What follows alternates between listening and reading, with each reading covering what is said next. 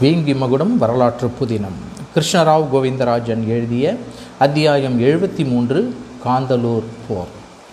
தீப்பிடித்த சில சோழ நாட்டு படகுகள் தங்களுடைய பெரிய கப்பலை நோக்கி வருவதை உணர்ந்த கப்பல் படை தலைவனுக்கு தீ பரவி தங்களுடைய பெரிய கப்பல்களை பாதிக்குமோ? என்ற சிந்தனை எழுந்தது.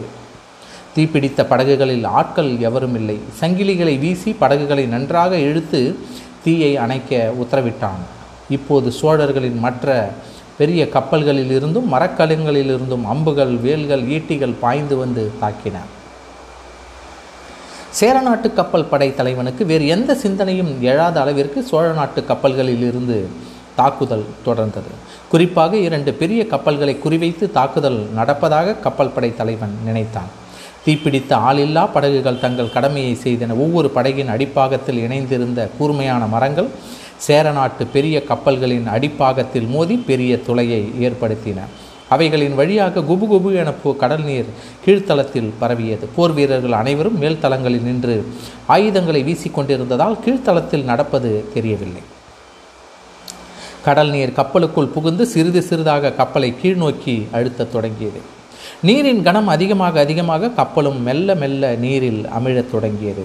பெரிய கப்பலின் உயரம் திடீரென்று குறையத் தொடங்கியதை உணர்ந்த கப்பற்படை தலைவன் ஆச்சரியமடைந்து கீழ்த்தளத்திற்கு போய் பார்வையிட்டான். அதற்குள் நிலைமை மோசமடைந்து தன் கை மீறி போய்விட்டதை உணர்ந்தான். எந்த துளை வழியாக இவ்வளவு கடல் நீர் வருகிறது என்பதை அறிய முடியவில்லை. சுதானந்தனும் மற்ற போர் வீரர்களும் நிலைமையை உணர்ந்து கீழ்த்தளத்திற்கு வந்தனர். சிறிய படகுகள் மோதிய இடங்களிலிருந்து கடல் நீர் உட்புகுவதை அறிந்தனர். கடல் நீர் உட்புகுவதை தடுப்பதற்கு முயன்றனர். சற்று சிரமப்பட்டு துளைகளை அடைப்பதற்கு வழிகாணுமாறு கூறினான் சுதானந்தன். கப்பலில் இறந்தவா இருந்தவாறு சேரநாட்டு பெரிய கப்பல்களின் கதியை பார்த்து கொண்டிருந்த சக்கரவர்த்தி ராஜராஜ சோழன் தனது வீரர்களிடம் சோழர்களின் கப்பல்களை சேரநாட்டு கப்பலுக்கு அருகே செலுத்துமாறு கூறினான். அருகில் சென்றதும் தீப்பந்தங்களை எரியுமாறு உத்தரவிட்டார். சோழர்களின் கப்பல்களிலிருந்து அலை அலையாக தீப்பந்தங்கள் கப்பலின் பாய்களின் மீதும் பாய்மரங்களின் மீதும் வீசப்பட்டன. ஈட்டிகளும் வேல்களும் மேல்தளத்தில் இருந்தவர்களை குறிவைத்து தாக்கின. சேரநாட்டு கப்பல் படை தலைவன் தான் ஒரு நெருக்கடியான சூழ்நிலையில் இருப்பதை உணர்ந்தான். பெரிய கப்பல்கள் கீழ்த்தளம் முழுவதும் நீர் நிறைந்து சிறிது சிறிதாக மூழ்கத் தொடங்கின. உயரம் குறைந்த காரணத்தால் எதிரிகளின் தீப்பந்தங்கள் எளிதில் பாய்களில் விழுந்து தீயும் பரவத் தொடங்கியது. அருகில் இருந்த மற்ற கப்பல்களும் மரக்கலங்களும் நன்றாக நங்கூரமிட்டு கடற்கரையில் இருந்த சோழ வீரர்களின் மேல் தாக்குதல் நடத்தி கொண்டிருப்பதால் பெரிய கப்பல்களின் உதவிக்கு வர முடியவில்லை.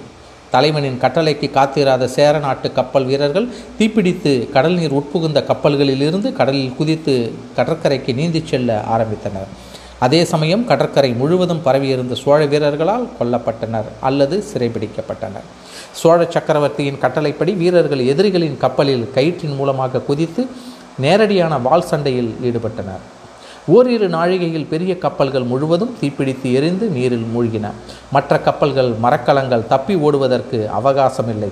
நங்கூரத்தை வெளியில் எடுப்பதற்கு அவகாசமில்லாத சூழ்நிலையில் போரிடுவதை தவிர சேர வீரர்களுக்கு வேறு வழியில்லை.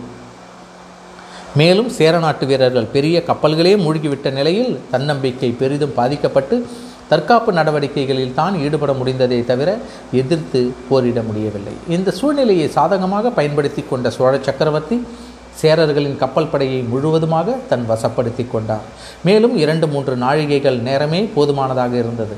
தன்னருகில் இருந்த வீரர்களிடம் ராஜேந்திரனையும் விமலாதித்தனையும் படையில் இருந்து அழைத்து வருமாறு கூறினார். அவரது மனதில் மகிழ்ச்சி நிறைந்திருந்தது. பலமான சேரர்களின் கப்பல் படை சிதறிப்போய் எஞ்சிய கப்பல்கள் தங்கள் வசம் வந்துவிட்டதை எண்ணி விமலாதித்தனை பெரிதும் பாராட்ட வேண்டும் என்று எண்ணினார். சிறிது நேரத்தில் ராஜேந்திர சோழன் ஒரு படையில் வருவதை பார்த்தார். அருகில் வந்ததும் ஒரு வீரனை தோளில் தூக்கி கொண்டு ஏணியின் வழியாக ஏறி ராஜேந்திரன் வருவதை பார்த்து பதறியபடியே ஓடி வந்தார். உடல் முழுவதும் அம்புகளால் துளைக்கப்பட்டு நினைவிழந்த நிலையில் இருந்தான் விமலாதித்தன். அவனை பார்த்து வருத்தமுற்ற சக்கரவர்த்தி இது எப்படி நேர்ந்தது? என்று ராஜேந்திரனிடம் கேட்டார். தந்தையே படைகள் தீ வைத்து விட்டு வேறு படைகள் ஏறுவதற்கு முயன்றார் விமலாதித்தன். அச்சமயம் வேண்டுமென்றே குறிவைத்து தாக்குவது போல் இவர் மேல் அம்புமழை பொழிந்தனர் சேர வீரர்கள்.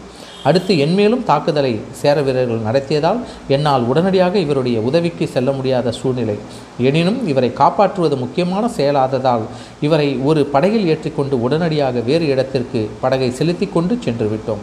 சிறிது தூரம் சென்ற பிறகு எதிரிகளின் அம்புகளும் ஈட்டிகளும் தாக்காத தூரத்தை அடைந்த பிறகு இவருடைய உடலிலிருந்து அம்புகளை அப்புறப்படுத்தி காயங்களுக்கு மருந்திட்டு சிறிது நேரம் ஓய்வெடுக்கச் செய்தேன். சரி இவரை பத்திரமாக ஓரிடத்தில் வைத்து சிகிச்சைகள் செய்வதற்கு ஏற்பாடு செய். நான் கடற்கரைக்கு சென்று நமது மற்ற படைகளை கண்காணிக்கிறேன்.